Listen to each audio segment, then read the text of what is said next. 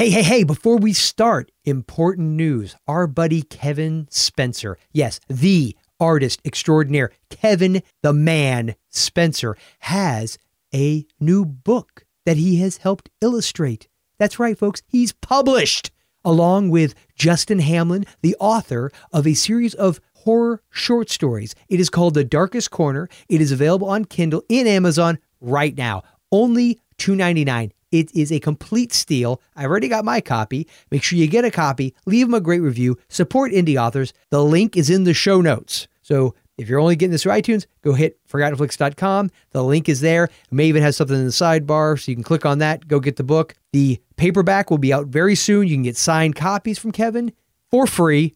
Not the book, you'll still have to pay for that, but the sign is free. Check it out. The Darkest Corner by Justin Hamlin, illustrations by Kevin Spencer, available now, amazon.com.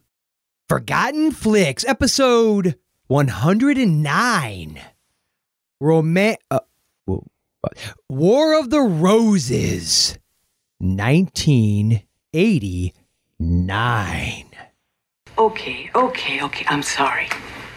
I'm the bad person. Let's just blame me for this. No, no. I think I need, I, I think you owe me, after this many pretty goddamn good years of marriage, a solid reason. I worked my ass off to make enough money to provide you with a good life. And you owe me a reason that makes sense. So let's hear it. Come on. Let's hear it. Let's hear it. Because when I watch you eat, when I see you asleep, when I look at you lately, I just want to smash your face in. Come on. Smash my face.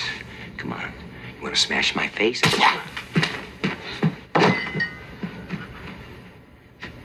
The next time I hit back.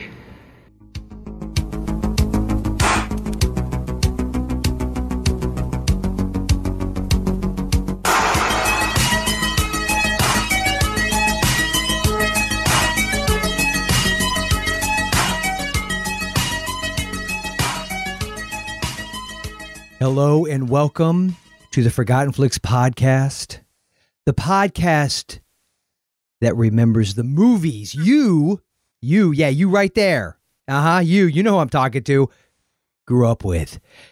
And as you recall from tonight's movie, this little number. Oh, yeah. You're with me, right, Jay? Oh yeah. Uh huh. Oh, we're not doing Romance of the Stone, are we? Damn it.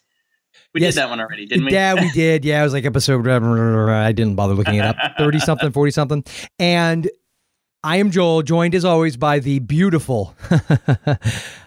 I would say hauntingly beautiful, actually. Jason. Can I smash your face in? That's Oh, all I'm asking. Well, I'm really. That's. I thought that's what you were into. I know it's what I'm into. So yes, we're doing War of the Roses from 1989, the third and I believe final outing uh, with Kathleen Turner, Michael Douglas, and Danny DeVito. The other two being Romancing the Stone, and uh, the second one being V.I. Warshawski. No, wait, no, no, no, no. uh, Wait a minute. No, no, hold on, hold on. um, Man with Two Brains. No, that was a different Kathleen Turner. Uh. About the dumbass movie where the jewel turns out to be a person. spoiler alert. But it did have Billy Ocean singing "When the Going Gets Tough." The tough Ah. get going. I used to have that audio soundtrack. I remember listening to that quite frequently. to the movie? To Jewel of the Nile. Yeah. Jewel and Isle? Yeah. I Really? yeah. I don't know why.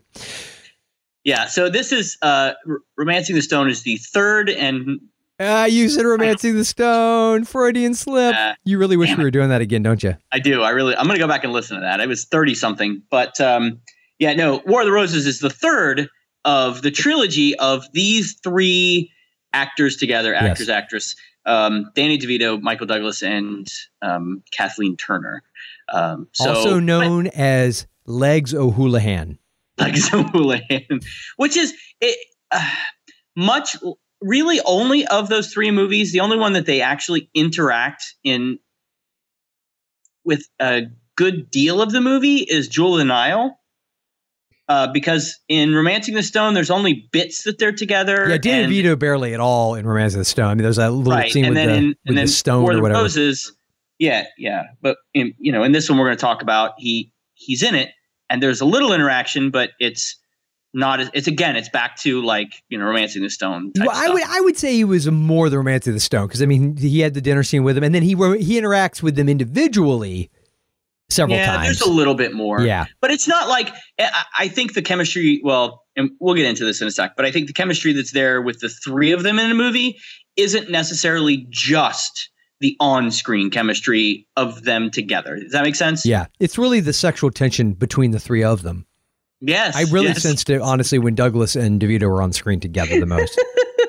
that was the the most intense. So we energy. chose this for a reason. Happy Valentine's Hap- Day. Happy Valentine's Day, Yeah, see, this you is the way hairy we- bastard.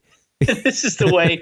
this is the way we celebrate the uh, the We, Hallmark we pick holiday one of of the most dark, depressing comedies of the 1980s yes. about a divorce that leads to massive spoiler alert. Don't tell him. Really, Don't tell. really bad stuff happening. Yeah. Um. But uh, yeah. So this is the closest we come to a rom com on our own. Yeah, really. Uh, without Maggie there to help us uh, push us into when we did uh, the cutting edge. yeah, that's Which- actually the cutting edge is definitely the most com, you know, rom com thing Yeah, that we've done. Rom commy? What the hell's a rom commy? Rom commy. I don't even know what that is.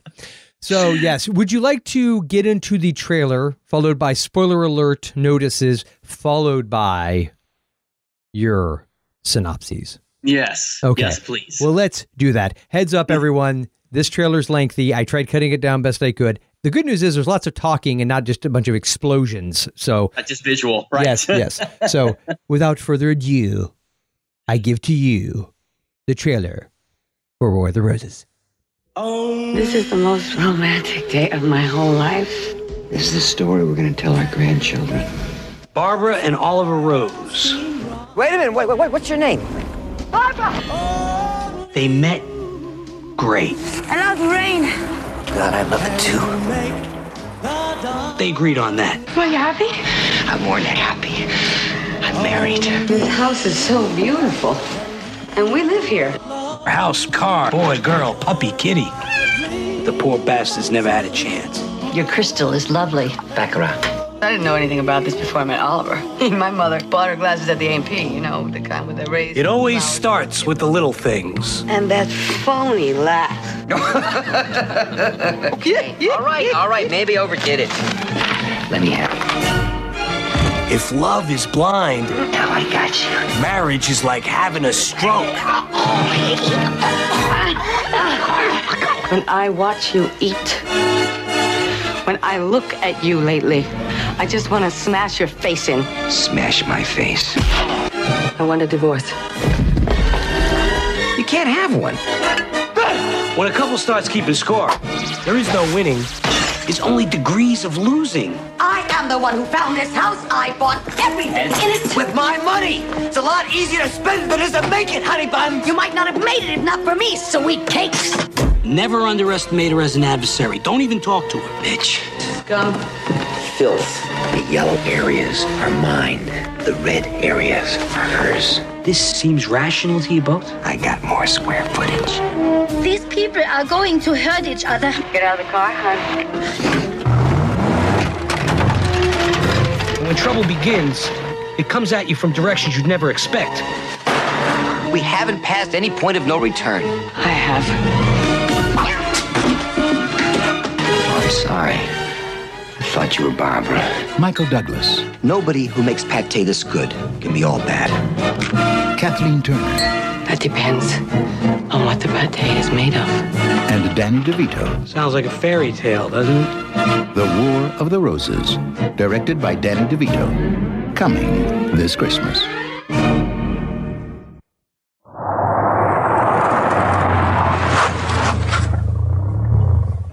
Oh, excuse me.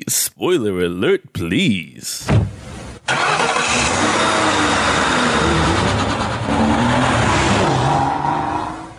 Thank you, JV, for stopping by. Oh my.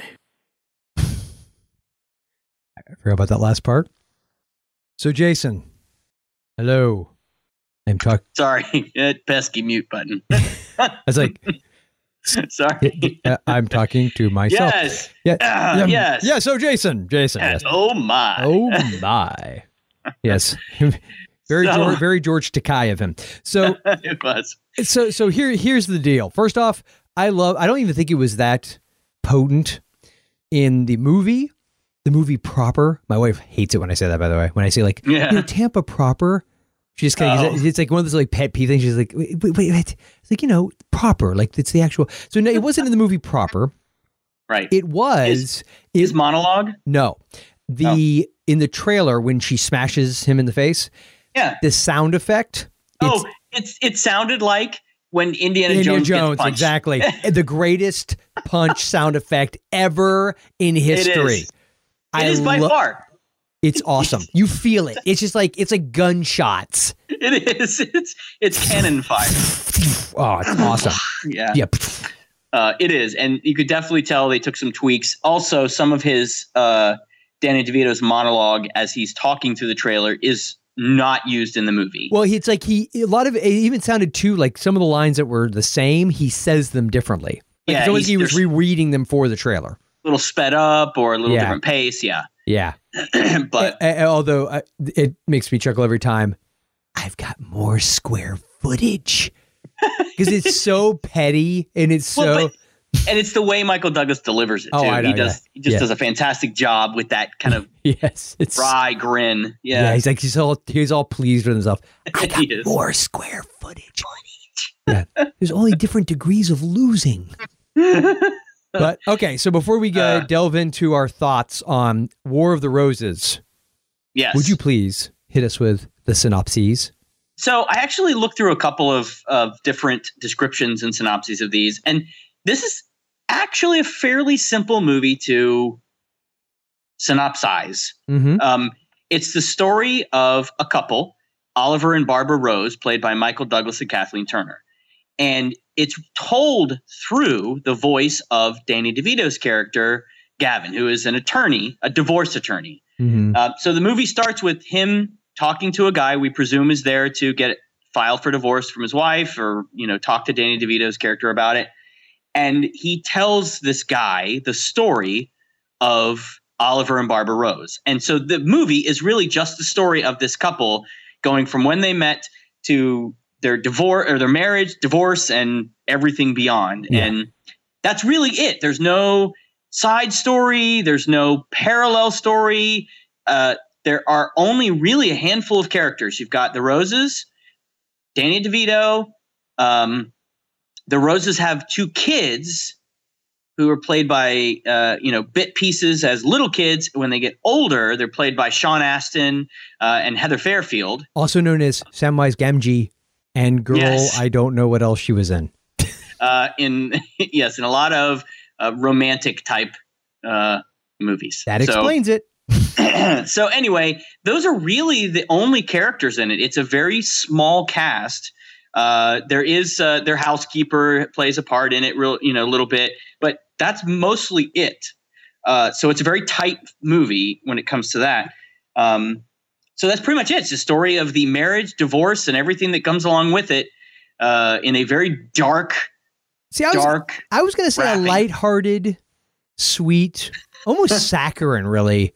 it's a love story.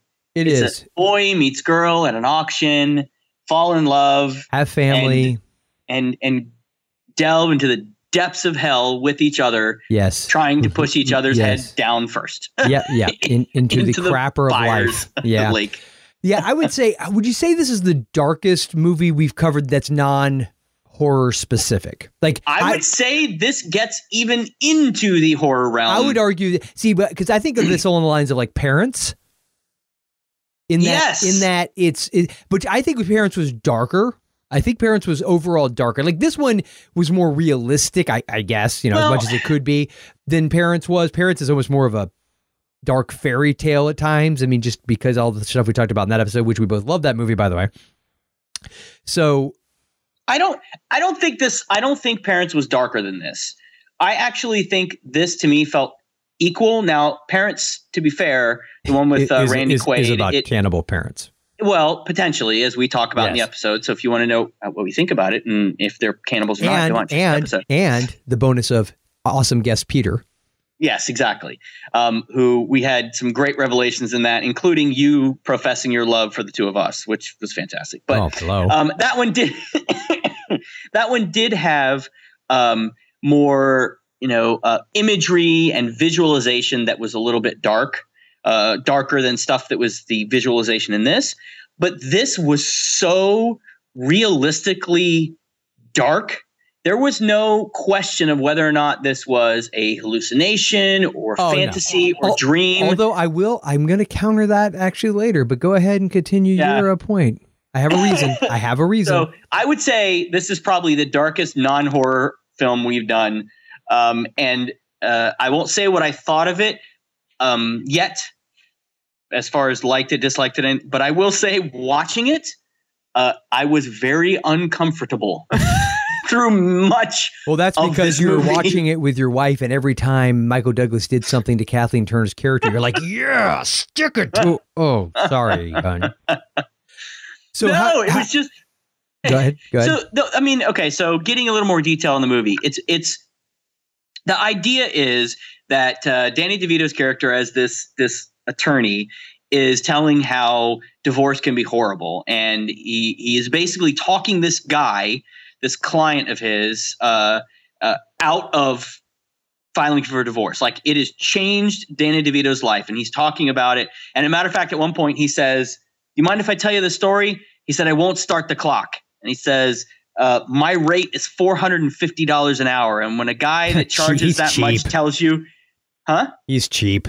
Yeah, well, it's 1989 or whatever. so um, he says when a guy that charges $450 an hour says he's going to give you free advice, you take it. You know, um, so it's it's about this terrible life changing event and how what turned out to be his friends.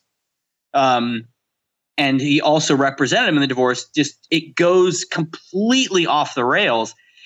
But I I dare say this because the movie opens with Kathleen Turner. Well, it opens with Danny DeVito, but it starts the roses on Nantucket, I believe and so.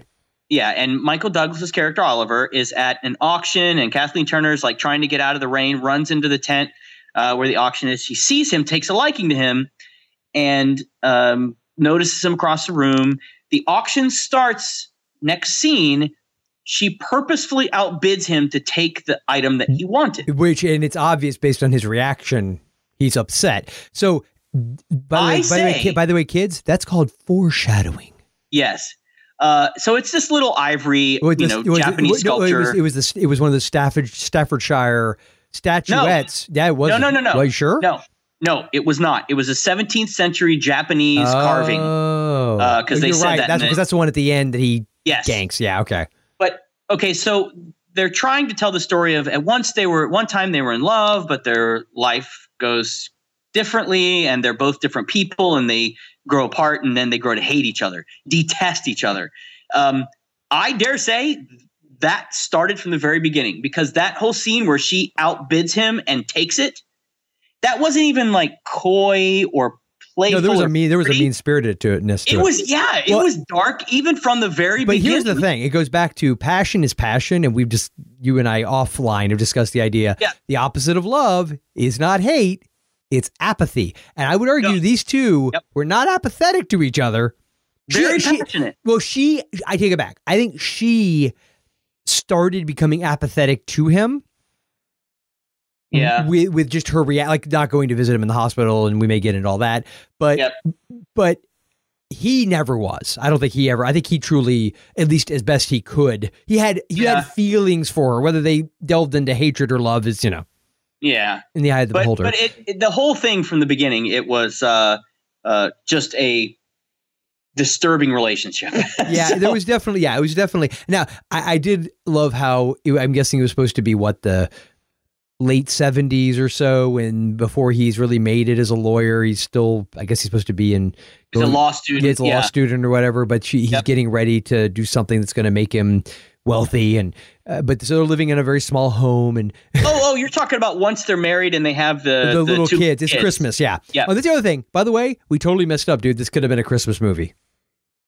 It, well, it could have well because it, takes mostly place took place around Christmas and, yeah. and even, it even came out on, in christmas of 89 yeah and it, they showed like two or three different Christmas scenes throughout i mean obviously So- it, it's our valentine's day movie but you could make Yeah, the argument it would have been We a christmas movie as well But anyway, so they're poor. This is where he is telling, you know, he's disturbed because the kids are bothering him. He's trying to get ready for some case that's going to help elevate him. And Yeah, but then the, but then the kids ask the mom for candy, and she gives it to him, and he's like, "Hun, do you think you should give him so many sweets?" And she says, "Oh no, I, re- I don't even remember who she said she read. I don't think it was Doctor Spock or something like that from the time period." oh no, you ready? Mhm. It was. Um, no, I read that if you deny kids sweets and candy, then they become obsessed with it and they get uh, they'll they'll become obese. But if you give it to them every once in a while, then they'll think it's just no big deal and it won't hurt them. Cut to The next few- uh, few- epic yeah. in their uh, marriage, Yeah, a few years is, later. I'm saying ten years later or yeah, so. yes, yeah, yeah. and the, the and the kids are huge, Mm-hmm. uh, obese. Yes. They're both obese. Yes. So Actually, I think about it, it probably would have been like, or because based on the fact this came out in '89, and by the end of it, the kids are old enough to go to college. So th- that must have been So probably early '70s, maybe, because they were Uh, pretty young. They were like what, three, well, they're supposed to be seventeen. Uh, well, he's going off when- to college, the son, right? John Astin. Well, because if you look in the credits in IMDb, it said Josh at seventeen, Carolyn. Oh, okay, okay. Let's let's say they're college, they're high school grads, so eighteen, right? So mid seventies, So- mid seventies. Yeah, so 89, 18, uh, yeah, mid 70s. So, Okay. um, but yes, and then of, of course they're living off of theoretically her salary as a waitress, I guess. Yeah. and she buys him this broken down but vintage British coupe convertible. It was a Morgan. was that what it was called? yes, Yeah. yes. I'm not really a Uh, car guy, so I don't know. it looked like it wouldn't be cheap. but the whole i mean that what they were trying to set up with with that was she was the um not as intellectual she was the hardworking Mhm. You know mom came from a blue came from a blue collar background. exactly she came from working class family and he was the one who was aspiring to become this big time attorney so that later in life when he became a huge success and wealthy uh, she was part of what got him there which balanced out the equation at the end when they were going through the whole divorce And- proceedings And, I, and I want to interject something. I think they that's a mistake in the in the you could say it's writing like they should have had a few extra scenes. I don't think they sold that very well. And- 'cause, What? Uh, she was the setup, or that she carried him through it? Yes, because I feel like other than that scene, we didn't get any insight into the sacrifices she made. Now, I don't no doubt she did. But but Yeah. it was funny until you just said that. When I was watching the movie, I felt like her reaction was more a, a sense of she realized she had fallen so into his shadow of his success. Like it was less about her Well, I- supporting him early on. But that, but to your point, I agree with you 100. percent Had they, but had they maybe really shown maybe her in her job or shown a few more Yeah. scenes of that time period, to really get the idea that she was supporting him early on, and without her, you know what I'm saying? I think that that I just don't feel like that was sold very well. No, I mean, I, I, I think that um, she sort of got the idea, or at least I felt when she had her awakening, uh, because the way that it felt was more than other than her supporting him uh, uh, financially or helping him get through college. They definitely played her out that her entire life was just making him happy. Uh, like that's what she tried to do, and even when they went through the monologue of her setting up the house, it was just everything to make him happy. And then she kind of came to that moment where she had lived for him and that was done and realized she didn't want to live for him anymore. But you know what I thought of when I saw that Christmas scene in the apartment um, that I thought did a better job of it was the scene from Scrooged. Mm-hmm. Do you remember that when um, uh, uh, Bill Murray and what's her name, the the one that Karen Allen. Karen Allen, right? Um, they they played that. remember Claire when and Lumpy. Claire and Lumpy. You remember when they played like when they were poor and Uh-huh. he was nothing and she was Mhm. working hard? That seemed to me a little bit. It, it told that part of the story better. And it, and it really would. They didn't spend a whole lot more time than they did in War of the Roses. I mean, like in Scrooge. I mean, they they they they, they touched upon it, but I agree with you. I think it was more clear. yeah, it didn't have to be longer. I character think they're just perspective. yeah. So, but anyway, you know, regardless, she Mhm. uh, she's kind of in his shadow throughout. Um, and then the um, they get to the whole scene where she leaves a note at this mansion, this rundown kind of old house, this gigantic. And Dude, she's would you leaving. have these- wanted that? Would you have wanted that house? uh, if I could have got it for a song, Yeah, and then, and then, and then like? flipped it and made some coins, sure. But would you have wanted to live in that damn thing? It looked like that. It looked like the uh, the house in The Haunting. It looked. yeah, Like it kind of reminded me. Yeah, it reminded me of uh, the Stanley Hotel.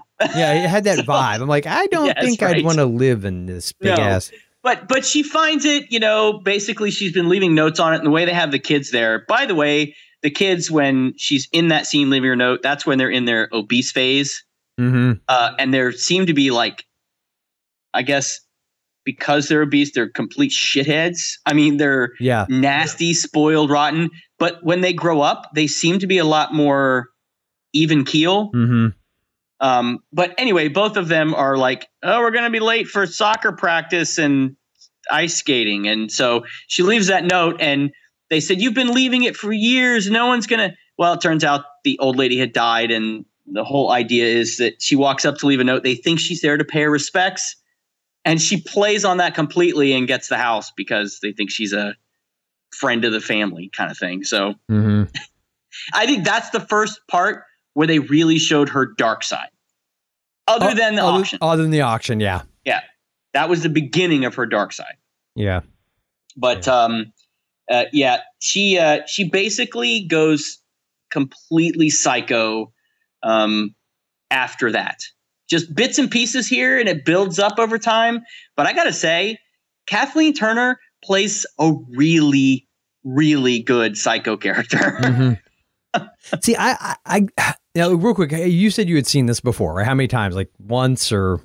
Um, no, no, I've seen it. A, um, I have not seen it in a long time, uh, and I don't think I've seen it since I've been married. So closing in on twenty years. Yeah. But I remember seeing it multiple times when I was younger, and when I, um, you know, so maybe it was an HBO watch. I definitely didn't see it in the theaters, but I've seen it before, um, Okay. and I remembered almost most of it as I was watching it. I remembered most of it. So Okay.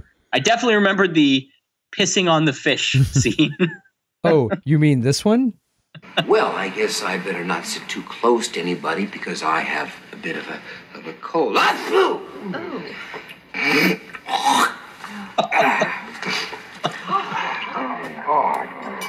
I guess I'll go in and piss on the fish. Oh. Oh.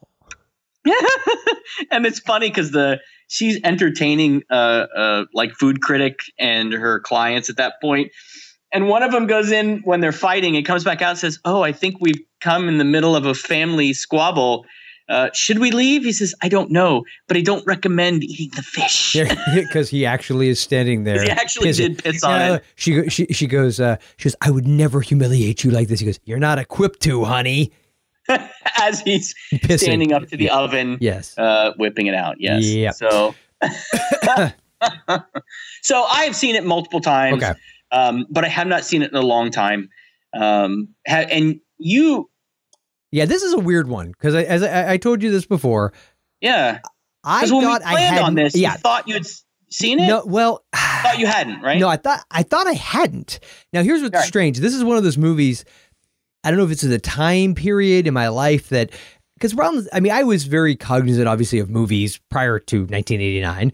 But Mhm. I, I want to say maybe that was when because it was like the seventh, eighth grade time frame was when I really started to obsessively like yeah, crazy obsessively watch them and be aware of them. And every time a trailer came on and I and and this movie always stands out in my mind as being there. Like I just remember it. Uh, I I'm a little disturbed in hindsight that I also remember my mom loving it maybe a little too much. She and my father had been divorced a few years before this, and uh, she really, really liked this movie a lot. So I, thought I hadn't seen it though. I thought it was one of those that was always there around me playing, and maybe I caught like a bit of it here and there, but I never saw it. But Yeah. but what was weird is I'm watching it, and yet everything seemed very familiar. So. I, and I, like I said, I told you at the very at the very end, I won't give anything away to give away the ending, but there's a moment where you see a reflection. I'll just leave it at that. And even that, like the whole way that played out, every bit of it was like deja vu. Like I just I recognized all of it, and I'm like, okay, either I just caught like the, like you said, HBO caught the tail end when I was waiting for something else to come on, or Yeah. something. You blanked it out on purpose. Yeah, right? it was just weird. It was like it was a very the movie. You know what it was? Watching this movie was like deja vu.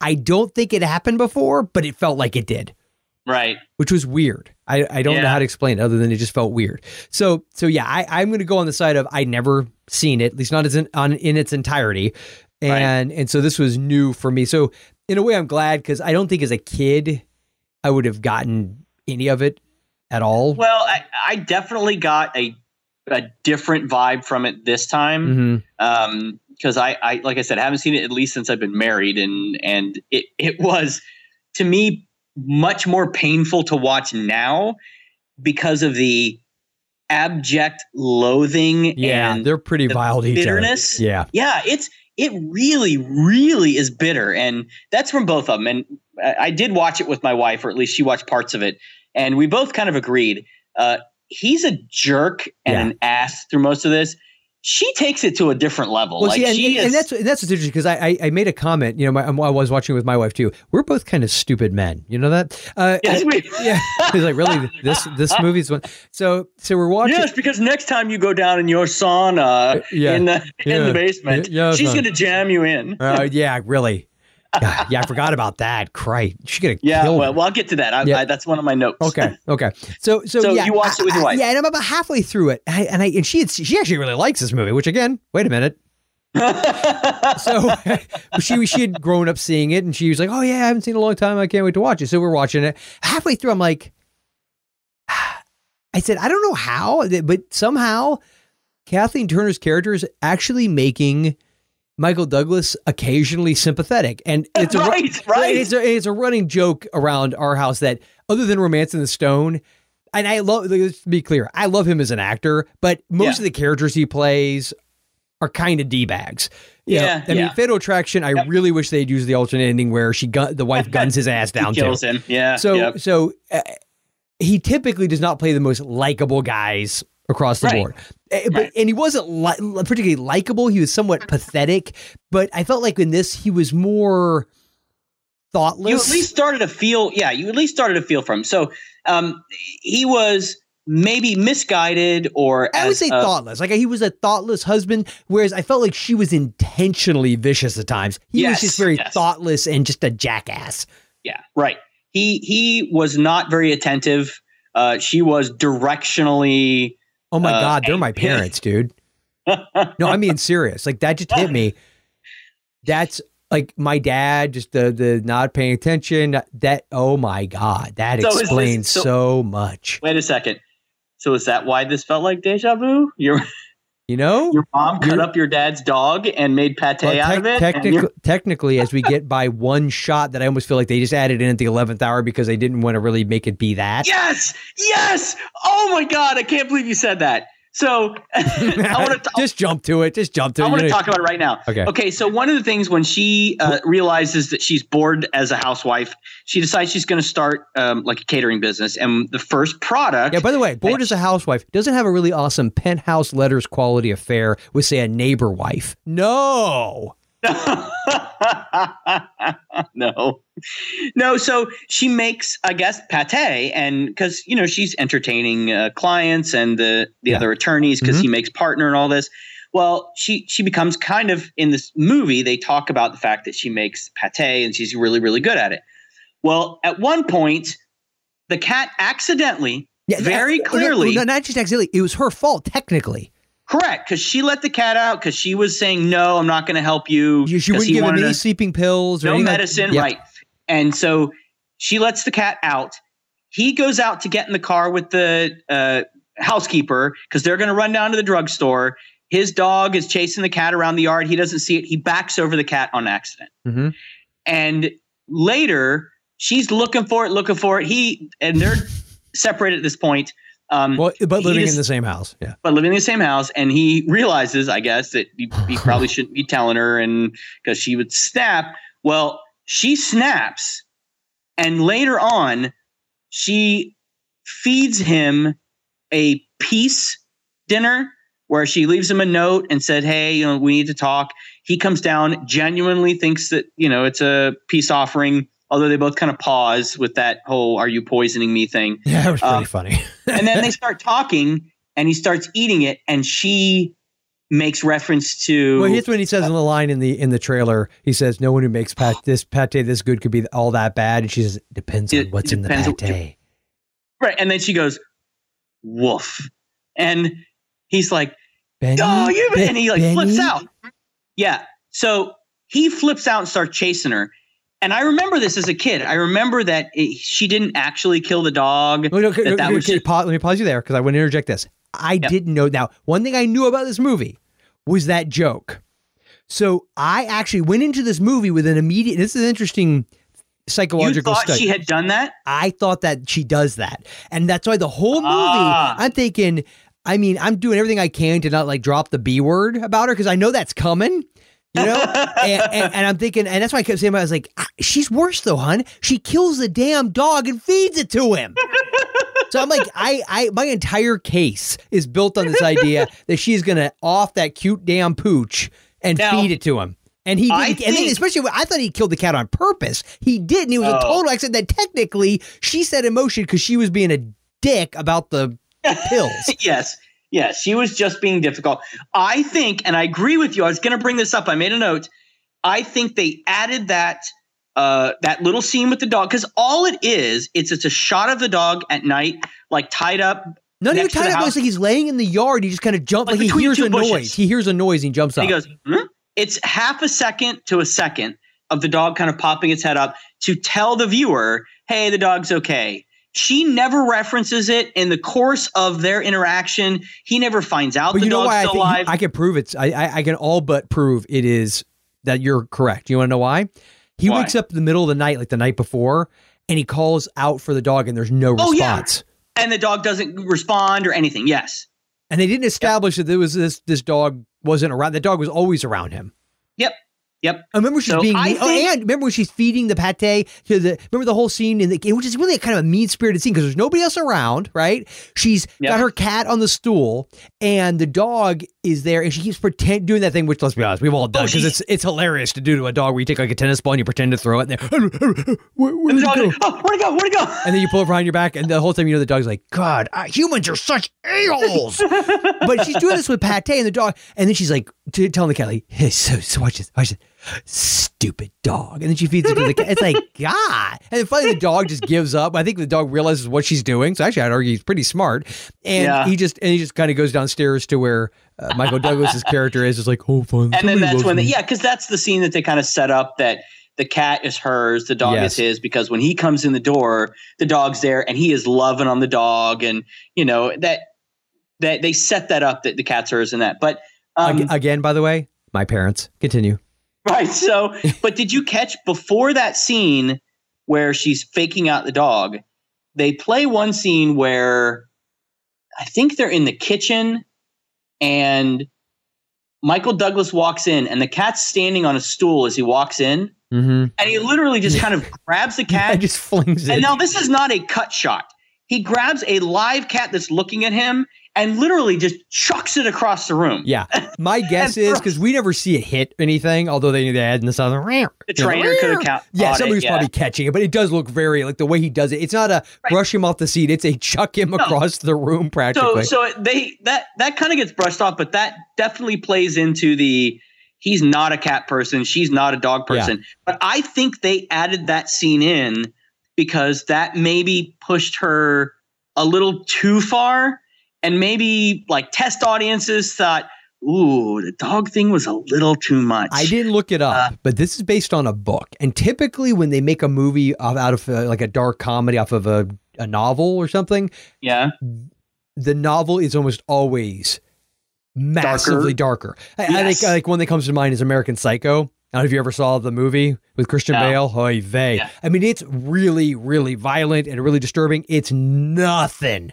Nothing. I mean, in the book, he's shoving kittens into ATM machines and sma- I mean, just Oh my vi- God. vile crap, dude. Oh, wow. Oh yeah. So nothing because there's just there's no way you could get away with it in a movie either a without Right. without an NC-17 and b nobody's Yeah. gonna want to watch that crap. You know. So in the so you think that in the in the book maybe See, she I'm wondering. really does I'm wondering if they and in the original, like you said, I think you're right. I think a test audience could have made it to okay, like we just have got to insert because does the dog ever show up again? No, no, that's the whole thing. That is the one bit Yep. where they just kind of it's throw it in at and the very there. end when when the no spoilers, but when the thing happens at the end, that it's not like he shows up to like you know No. lay next. Nope, nothing like that. Nope. no. So I am going to spoil the end here. Um, Well, because I want to Jason. I do. I want to spoil the hell out of But it. if you haven't seen the Because- movie, although you could kind of see it coming from a mile away, You you can. So things really escalate and a little bit. uh, really escalate, and they start trying to one up, hurt each other either Well, can- emotionally. And I do want to add something in to your point about her viciousness. yeah, She is the one who takes screwdrivers and literally nails him into a sauna yes. so the point of the first- dehydration. yeah, that's the first point uh, that they really. She really kind of goes over the edge to the point of psycho, like she could kill him, and because it, that's the point where they had been fighting. She said that she doesn't love him anymore. She wants to punch him in the face every time she sees him. You could almost accept that that's kind of a typical ugly divorce, but she goes completely over the edge when she thinks that he killed the cat on purpose. She has no evidence. She doesn't see the cat. All she, all he says is it's your fault oh, because you Oh, and didn't give me the all she had to do is ask the housekeeper who was there. Right. So nothing. And she grabs tools and hammers these chisels or these these screwdrivers into the door jamb of the sauna and leaves him to die. Pretty much. And yeah. when he's almost dead, she pops the door up and says, "Well, can you blame me?" and leaves him there you know, dizzy, falling on the ground, almost dead, you know, and says, "Just give me the house." He says no, and she storms off. And after that, all the way through, she is just stays Well- that psycho Well, throughout. Without, I won't- let you be the one who officially spoils it. But Yeah, yeah. what- with the way the ending happens, it's because what she is loosening the chandelier. yes, because at one point he is, uh he has kind of reached his snap Oh point. no, he although- snaps. Yeah, as he says, yeah, he's he's complete. He's, he's burning her the oven like he's in front of this roaring fire. That's after the whole car but, thing. but he yeah but he kind of snaps from the perspective of trying to one up her emotionally but there are at least two i think three times when he thinks he's physically hurt her and he's oh are you okay that kind of thing yeah. so i don't think he ever had it out for her physically really although, i'm although argue- the time that she does falls down the stairs, he doesn't. Yeah, well, her. she kind of does that gymnast thing down the stairs. But so anyway, he's down there and she loosens this gigantic crystal chandelier, thinking that it's going to fall on his head, and it doesn't actually fall. Uh, she's she even does like, oh damn it. Um, so as these things escalate, at the very end, he busts this piece, which going back to the very beginning, it's the uh, carving from the the uh, auction that they meet at. He bats it with a fire iron and it hits her in the forehead. And she's like oh! And he runs up oh are you okay? Are you okay? Okay! And she i don't know she swi- swings at him and starts trying to hit him and she falls off the railing of the second story just catches herself and goes onto the chandelier. Uh, he tries to help her by pulling the chandelier over. He falls off. He goes on the chandelier too and then um, they both the chandelier eventually falls. They both fall to the ground and die. In their dying moments is the telling thread throughout this entire film and this solidifies it all. He every time throughout tries to reconcile i still want to i still want to make up i want to love you and she's like i hate you. I want you to die. I want to suffocate you in your sleep. And as they're on the ground dying he's like uh uh he reaches up puts his hand on her shoulder like this last gesture of i love you. She reaches up, puts her hand on his. It looks like she's going to hold his hand and kind of in the end, at her last dying breath, forgive him. She reaches and then she flicks his hand with off the, of her. with the last bit of energy she can muster. the last energy as she flicks his hand off of her to like get the fuck off of me, and then they die, and that's it. it's like, wow. Now that that is cold. That was Yeah. really cold. That was really cold because he was dead at that point, you know. And, and that though, too, that would be the scene where I would expect Benny, the dog, potentially, Right. if he was still around.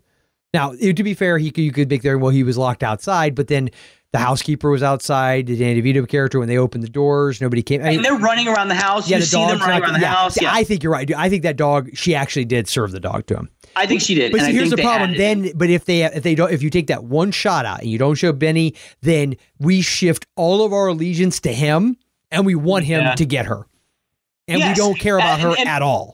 That's a good point, and and I think maybe that gives her a little bit more, um, a little bit more positive favor because she just pulled a prank on him. yeah, but it was of. stupid. Yeah, but at least that gives us a little bit more sympathy for her that she didn't Yes. actually do it. Now, if she had killed something on purpose, that kind of Yeah. pushes. You're right. It pushes her over the edge. She would be the villain if if you had you She would have. See, I think they wanted to keep the balance of they were both the protagonists and the antagonists, Yep. but yet that would have solidified her as the villain if they and they didn't want to do that and, and, Right. and understandably so now i will say i have to add this in before i forget two things one uh, the gentleman who is being talked to by danny devito throughout the entire thing as the who's getting the the morality play presented to him so that he rethinks his idea of divorcing his wife presumably he's, he's a silent character throughout. yeah, he never says a word. He's a, but you do get a few glimpses of his face. And Jason, we discussed this. He is okay. Well, due to the magic of editing, you were not privy to the last several minutes of Jason and I getting pooped on by Skype, which happens. Uh, I love technology. don't you? So if Jason sounds slightly different, that's because I put a crappy cell phone filter on his channel randomly two As thirds of the way through the yeah, as punishment Yeah, as punishment. for his naysaying of Assault on Precinct 13. He didn't say it, but he was thinking it. He had it coming. So we were discussing, well, we're about to discuss the gentleman who is sitting in the office with Danny DeVito, the one who's Right. getting this morality play thrust upon him. He's pretty much a silent character, doesn't really say anything throughout, Yeah. and we don't even really get to see his face Straight on. Yeah, really even, I don't think yeah. you ever even see it straight on close up. I think it's like a profile Yeah. and, and, and, and that kind of thing, but he never like is close at the end or close to the end, um, they do show him close up because you get Okay. to see his face and and who he is. But um, yeah, so uh, it's pretty much Homer Simpson. Yes, who yeah. sh- should have been divorced years ago. So Well, Marge, yeah, Marge should have left his ass. Uh, yes, Right. Dan Castellaneta. Is it Castellaneta? Castellaneta?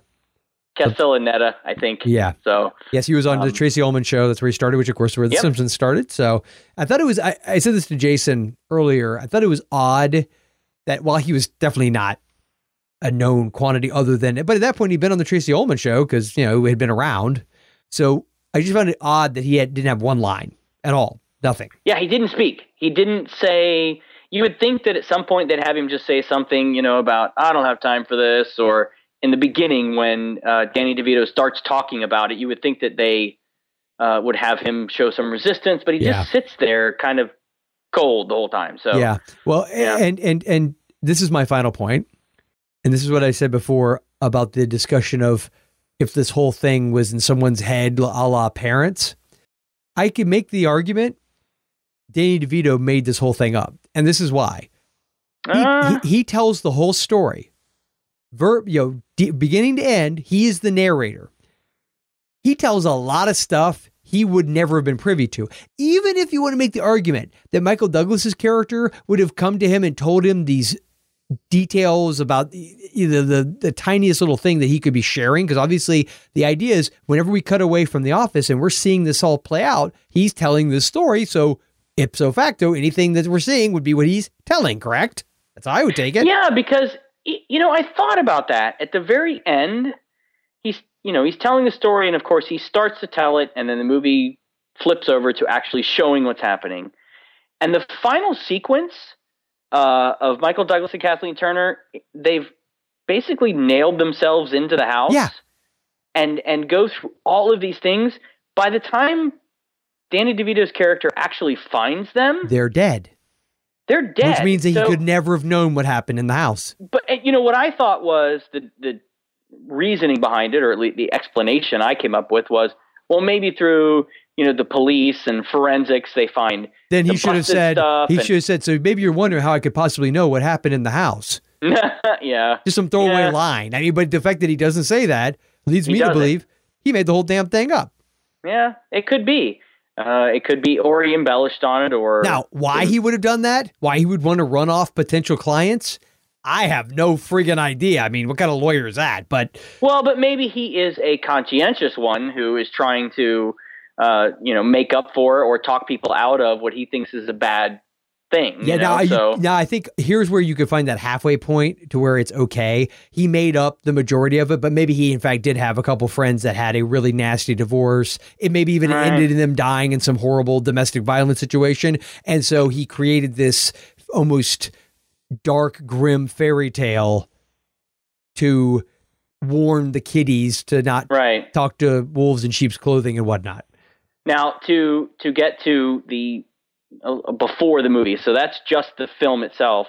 Warren Adler's the one who who wrote this novel, War of the Roses. Yes. the movie was made out of. Yes. Um, uh, I don't think it was in his head because he then wrote a follow up novel called The War of the Roses: The Children, which tells kind of a similar story through their eyes with the same kind of dark comedy Hmm. approach.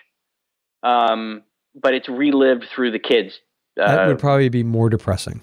it probably would be, but so that's the only thing that leads me to believe in at least in the novelization, or, or I'm going to say novelization because the novel was written first. Yeah. At least in the novel, uh, it was not supposed to be just something that the you know the attorney made up. It was actually a real thing. But But see, I also wonder if in the novel he's the narrator. Ah, I, I, yeah. I don't know that Good he point. is. So I don't know. I haven't read. I haven't read it, it could yet. be a device that they used a so that Danny DeVito had a part to play. Eh, could be. I don't know. I still need. Uh, I still need to be on my Prozac for a while after watching this movie. So. Okay, well then, then let's jump to it. What what are our reviews? Just in case, just to recap, we go one to five. One is it sucks. You take it back, but you don't even finish it. You don't rewind it. You check it at the uh, guy at the video store counter. A five is you pretend that uh, it was stolen and or destroyed so that you And can keep keep it. it. A three would be Um, a three. By the way, would be you keep it out for the entire duration, but you return. I mean, you're not necessarily paying a late fee, so that gives you- yeah. Well, as a kid watching it, I probably would have given it a four. Okay. Now, uh, I guess because it feels a little more personal, which kind of goes to any movies that we've seen, and we've talked about this before, I know as well, and show movies that show like kids getting hurt Mm-hmm. uh, and that kind of stuff. Now, Our it's our comedy gold. Oh, Right. harder to watch. No. it is. It's, uh, only if it happens in a Catholic church. Oh, ouch. no, but I mean, just the whole idea of uh, a husband and wife, and that I know it's, I know it's a parody. I know it's, it's a dark comedy. I know what it's meant for, but that disdain is a little bit harder to watch. I'd give it a solid three, um, maybe going into four range for a couple of reasons. Kathleen Turner, yeah, um, she was hot in this, and just like she was in *Romancing the Stone* and Yeah, especially in the, especially in the end. I don't know what it is about a violent chick with short shorts on. I don't know. yeah. Um, which one one last point I want to make. Um, Michael Douglas, or not him personally, but his character Oliver uh, is the absolute villain in this because of one scene in the end where basically he is going to rape her. Oh, I know. Oh, yeah. I can't believe I Uh, forgot it- that. and it's not- Th- that was almost that- like they said, "Oh, wait, it's in Michael's contract that at some point he's got to like go into this territory where he's such a d bag." right.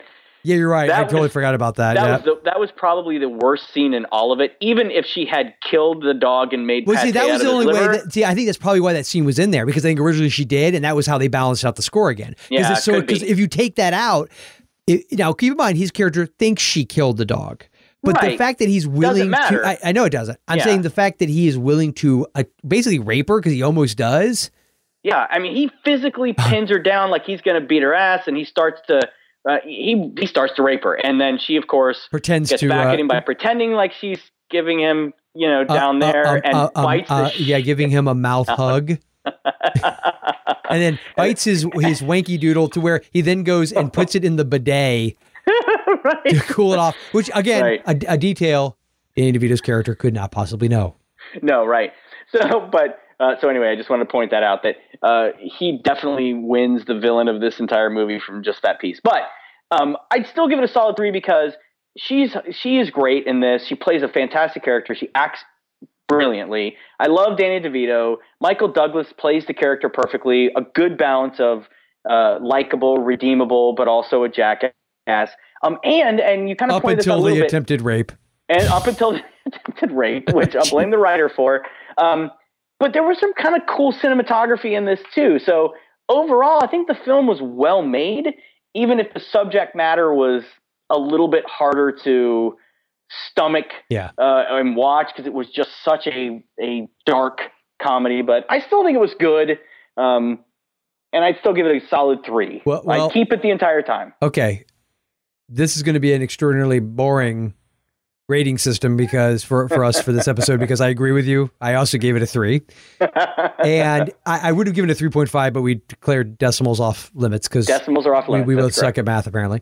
So, uh, yeah, I, I actually it's interesting because I you, I didn't want to go into it because I didn't want to Yeah. spoil my my take on it for the show. But when you mentioned earlier to me about the idea about how, how disturbing you found it, I found it dark. And and as one who was a product of a divorce that never quite got that nasty, at least while the other one was around, you know.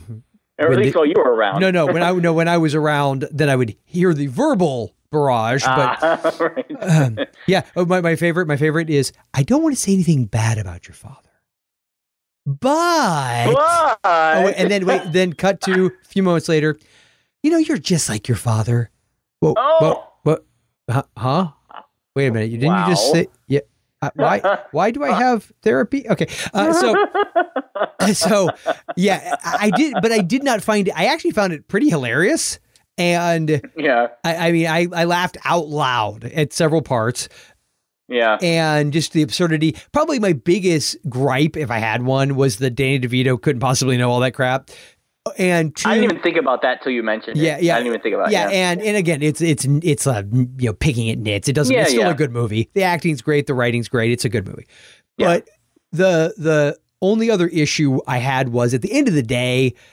It's the whole first world problems thing. They're both a couple of whiny bitches, and it's a, it's a little annoying because if at any point they had friggin' like a, like a bad sitcom, if they had just talked at some point, you know, and didn't just Right. wait, till you know, the moment where they want to like smash Well, each other to death. at the at the end of this, and here here's my final point I wanted to make about this because you you kind of touched on it earlier, but at the end of this, I think this is a really this really is a a Valentine's movie because they had ultimate passion for each other Yeah, they really to did. To the extent that they garnered pleasure from the battle from the very Yeah, you're right. beginning. From the first point when she decides she's going to kind of pick a fight with him and steal his his uh, um, statuette uh, at the auction, all the way through the end, they really derive joy. And when at one point the housekeeper comes in, oh, is is Mrs. Rose okay? And is she all right? And he's like, honey, are you all right? And she's like, yep, never better. You That, know what? to That's a really good point. I think you're right. I think in the end, it's just the law of diminishing returns. They just kept because the only way the the the the, the fight sex could continue to be good is if they up their game. Yeah, and you know, at one, you know, several points, uh, um, Kathleen Turner's character Barbara, she she talks about just kind of feeling. She doesn't say this, but kind of feeling numb.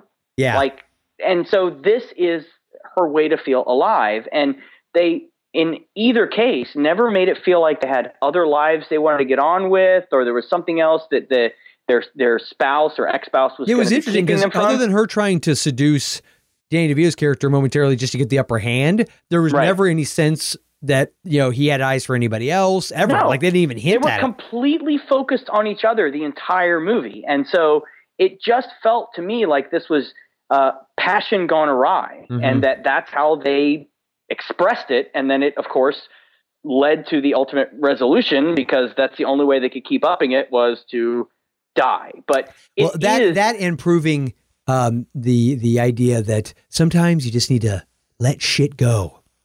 right, because they both had the means. She had plenty of money. She even he even said, uh, or I think she said to him, "You've got enough money you could buy a completely new house just like this and fill it with mm-hmm. all the same stuff." So it never was about that. It was just about the focus on each other, and both of them had the exact same focus, the yeah. same passion. Yeah. So as dark as it was, so it's actually yeah, a very they, sweet movie. Is what you're saying? They, attempted attempted rape, uh, rape aside, it was just a very. yeah, they deserved each other. Yeah. Yeah. yeah, that's actually that's I said those exact words at the end. I said they kind of deserved each other. Yeah, they do. All right. So let's jump right in to our movie picks.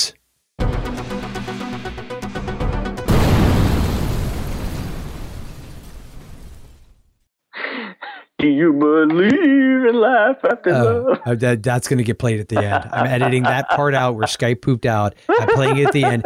There'll be an Easter egg at the end, end, like at the end, end, end of the show. So please listen to the end because you're going to hear Jason doing an awesome impression of Cher.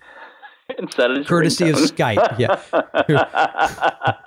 with an auto tune Skype. Oh, so Jay, what is yes. your movie pickage?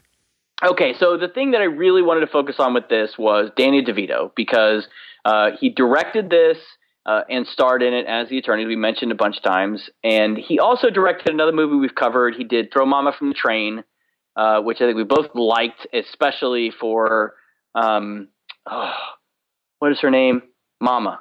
Oh, uh, um, Anne. Oh, not Anne Marie. That's the singer. No, no. Uh, uh, oh, oh, you mean you mean who the hell are you all of a sudden? I'm getting the hell out of here. Who loves his mama? Pain in the ass. Anne Ramsey. Anne Ramsey. I had to yes. play a few of her, her yeah. melodic tunes or tones to to get her name.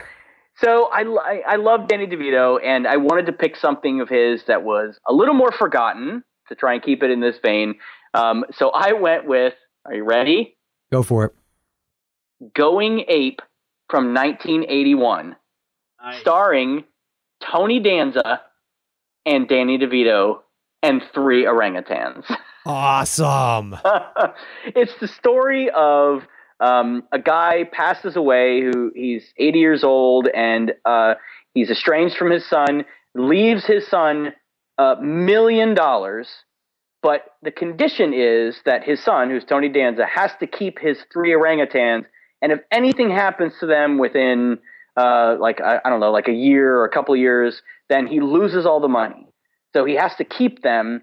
And there's uh, like a, a I remember bits and pieces of this movie. I actually found the only trailer I could find was actually a TV spot hmm. that was on YouTube, uh, a trailer for it. Now it was a theatrical release. It was a, it was a, a Paramount picture.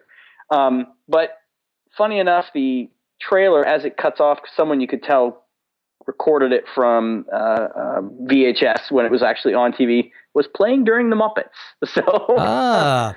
but the director is Jeremy Joe Kronsberg, uh, who also directed, surprisingly, Every Which Way But Loose, Any Which Way But Loose, uh, and the like. So, actually, this is only director, so but he wrote those. Basically, others. he loves monkey movies. He loves orangutans. Yes, um, but Danny DeVito plays Laszlo, and he's kind of got this long hair uh, in the back and this long beard, and plays kind of a pseudo Eastern European Russian uh, accent character. But I remember bits and pieces.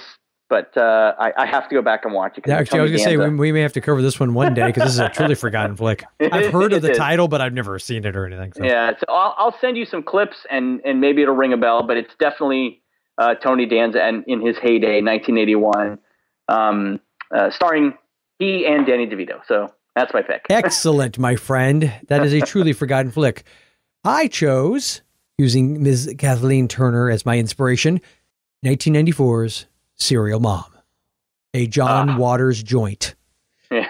I actually remember Again, going, going to the fact that she is a fantastic psychopath. Yeah, and what's funny is I'd say she acted more psychotic in a way in War of the Roses uh, uh than in Serial Mom. Even in Serial Mom, she always has her her stuff together. Yeah. Like she, you Yeah. never see her lose it, lose it. I don't recall. Maybe in the end you do. I, it's been a long time. Yeah. I remember seeing this in the theater. Probably saw it once or twice after that when it came on video, but I haven't seen it in, you know, Mm. working on, you know, 15 plus years. So, uh, but Yeah. I remember really liking it. It's the story of Beverly Sutphin. That is the Kathleen Turner character. She is the stereotypical suburban housewife, mom, perfect June Cleaver mom.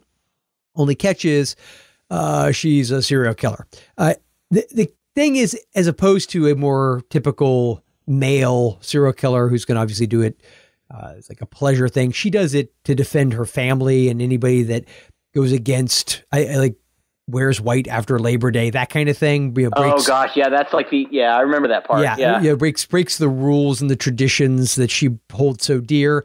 Those people are just done away with. So Well, in, in in a way, this is very very similar to War of the Roses because of the keeping up that appearance and yeah, her keeping up keeping her house appearances. Yeah. I would say War of the Roses in a way is darker. Like Serial Mom is twisted because it's a John Yeah. Waters movie, but it, there's Yeah. a weird lightheartedness to it, like only he's able to capture for some reason. Uh, Yeah. you know, he always has this air of whimsy to to what he does, no matter how depraved it is. I, I but I do remember really liking this movie. It's very bizarre. It, it also has Sam Waterston as her husband. Uh, Ricki Lake plays her daughter. Matthew, oh my Math- gosh, I forgot she yeah, was in it. Yeah, Matthew Lillard, who was from Scream, he plays her oh, son. and and he was in Scooby-Doo. Oh, that's right. I liked him better in Scream. Uh, Justin Whalin is is in it. So I mean, it's got a it's got a good cast. Like I said, it's uh, a John Waters movie. So if you're not familiar with John Waters, I would actually say it's probably one of his more mainstream, quote unquote, normal movies. The only the only other one of his that I remember was um, did he do one with Johnny Depp? Uh, Crybaby, yes. Crybaby. Go that, yeah, it was pretty mainstream. But going back to like where his, his roots, like Pink Flamingos, uh, was it uh, polyester? Crap. I mean, he did a ton of these underground. You know, just just Pink Flamingos is probably the most notorious because it's got some twisted stuff in it. Uh, so well, and and, and uh, Hairspray. yes, Hairspray. Yep, yep, yep, Yeah. yep. Did he direct 1988 Hairspray? Did so? Was it? it He directed it. Yeah. what about Crybaby? Did you do Crybaby? Yep. What I'm getting at is is that even Hairspray probably is less quote unquote mainstream than in a way Serial Mom is. Like I don't know. It's, a, Yeah, it's a debate. yeah. It- they're all pretty by John Waters standards, a little bit more Yeah. maybe maybe more palatable to people who aren't used to his stuff. John Waters is a, is an interesting cat. I will give him that. Yes. So To Serial Mom, yeah, yeah, Serial Mom was my pick uh, from 1994. I I sort of think of it as like the inverse of the stepfather. Whereas, Ah, whereas she goes uh-huh. on a killing spree to protect and hold her family together, he sort of does the opposite of that. Uh, when when they, when, when form they a family, when, yeah when yeah. They, when they let when they let him down. Right. So, yes, uh, that is my pick, and I'm sticking to it. And uh, before, right. though, before we segue into the great uh, yonder along Mhm. with the roses, I'm not implying we're going to die, Jason, just so you're clear. we wanted to make mention of our good, good buddy, Kevin Spencer, artist extraordinaire, has a book available that he illustrated. It is a book of short stories, short horror stories written by a uh, g- gentleman named Justin Hamlin. I really hope I pronounced your last name right, Justin. Otherwise, I apologize. and if I didn't, I will. I will find out and I will edit. So what you just heard may have been Justin Hamlin or Justin Hamlin. Either way. So he he is the author. Kevin is the illustrator. I uh, got the copy. It's actually available on Kindle. It's like two ninety nine, so it's nothing. Yeah. Definitely, you just Find it on Amazon. Support support indie authors, people. Come on. So go And there. Yeah, yeah, Yeah. And I'm going to have the link in the show notes, so you'll be able to go there and get it. I might even uh, do it as an affiliate link. That way, you're also supporting the podcast. It's all good, and it costs you nothing Ah. extra. It's great. Uh, Kevin informs me the paperback should be available sometime in the very near future, and he will be doing free signed copies, which is very cool. And his art is great yeah. in it. He did some really cool uh, illustrations. So, highly recommend. Check it out. It is called The Darkest Corner. Probably helps if I give you the Mm-hmm. title. And so that is the book. Check it out. Support them, or we will come to your house and uh, Reenact uh, scenes from War of the Roses. War of the Roses They may, that may or may not involve pate and a bidet. on Valentine's Day. You're welcome. Eat some hay. My name's not Ray. Ray. so anyway, Jay, do you have any uh, any any information you would like to throw at folks so they can uh, Uh, yes. contact us or leave us a review? yes, check us out on ForgottenFlix.com. Uh, you can find all of our contact information for Twitter, Facebook, and the like there. We are also on iTunes. You can download and subscribe to the podcast. And Stitcher. Please leave us a review. We uh, we've been checking them lately. We haven't had any in a while. If they're bad, don't leave a review. Which But is if probably good, why we haven't had any. uh, that's good. We've told people if you don't have anything nice to say, shut the hell up. Yeah. yeah, So actually, we could look at it this way: the fact that we haven't had any in like a year is actually good because people have Oh. listened. We said if you don't have anything nice to say, and they listened. Thank you for not leaving us reviews.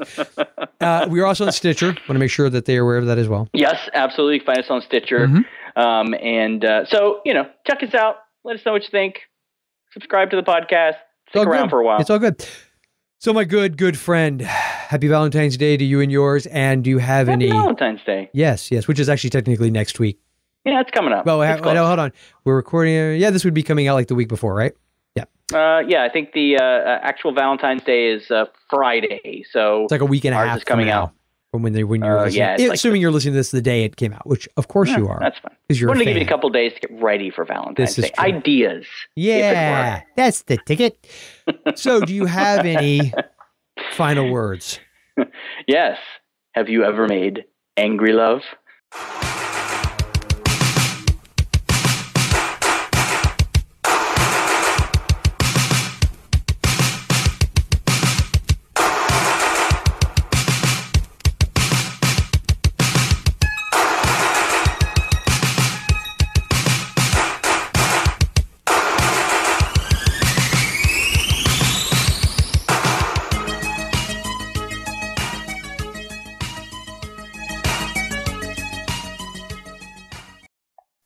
You sound like a combination of Max Headroom and and and Cher in that "Do You Believe in Love" song. do it again. Do it again. that was awesome. As it sounded just like it. I'm gonna use that. Oh, that was fantastic.